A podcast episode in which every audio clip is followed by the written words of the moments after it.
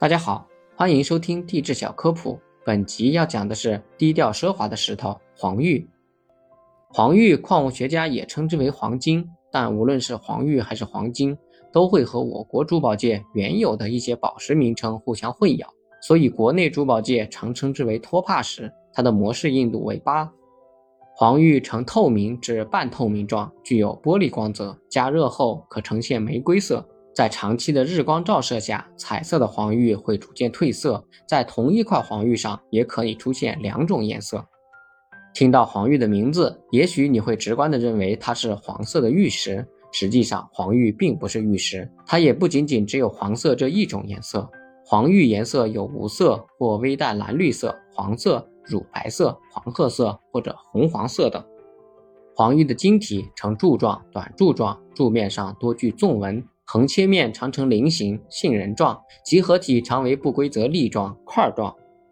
黄玉由高温热液作用和伪晶作用形成，是典型的高温气热型液态矿物，主要产于花岗伪晶岩、云阴岩和高温气成矿脉中。世界著名的黄玉产地有巴西、俄罗斯的乌拉尔和巴基斯坦的卡特朗，中国的托帕石则主要产于内蒙古、江西、新疆、广东和云南等地。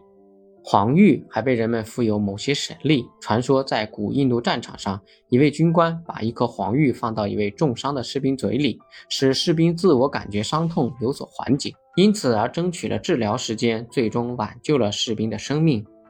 黄玉是一种色彩迷人的宝石，深受人们的喜爱。自古以来，黄玉一直因其硬度大、颜色美丽，被视为比较贵重的宝石。黄玉是十一月的生辰石，象征着希望和幸福。人们还将黄玉称为友谊之石，作为友情、友谊和友爱的象征。